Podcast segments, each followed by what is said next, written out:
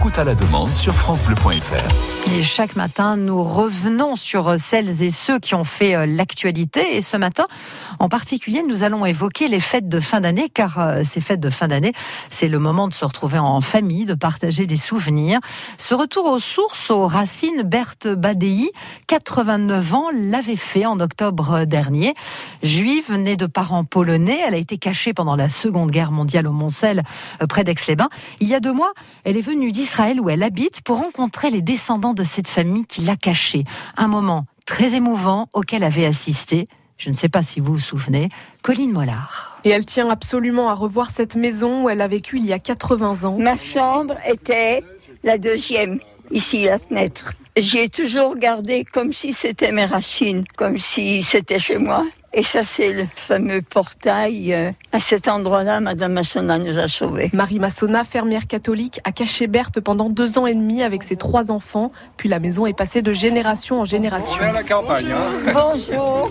Donc ça, c'est Louise qui habite la maison maintenant. L'arrière-arrière petite fille. Mon attachement à la famille Massona, Madame Massona, qui était une dame très simple. J'ai maintenant le dixième arrière petit enfant en route.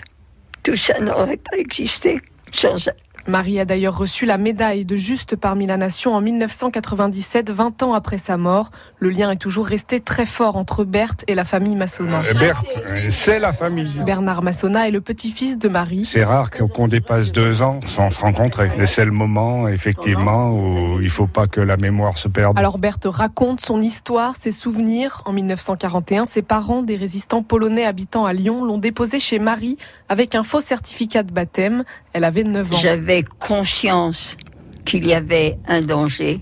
Et je suis devenue une, une gentille petite catholique. J'allais à la messe le dimanche matin. Je me suis conduite comme les autres, afin que personne ne se pose de questions. Deux ans plus tard, sa mère revient la voir au Montcel, mais ce jour-là, Les Allemands, la Gestapo est venue, elle recherchait un maillant et on les a envoyés ici en pensant qu'il s'agissait de Marcel. Et Madame Massona, elle est immédiatement ressortie, traversé le jardin, elle a arrêté les Allemands ici, là où il y a le portail, et elle a réussi à les faire partir. Et ma mère, on voyait sur elle qu'elle était juive. Immédiatement, elle aurait été arrêtée. Et même Madame Massona aussi aurait été arrêtée.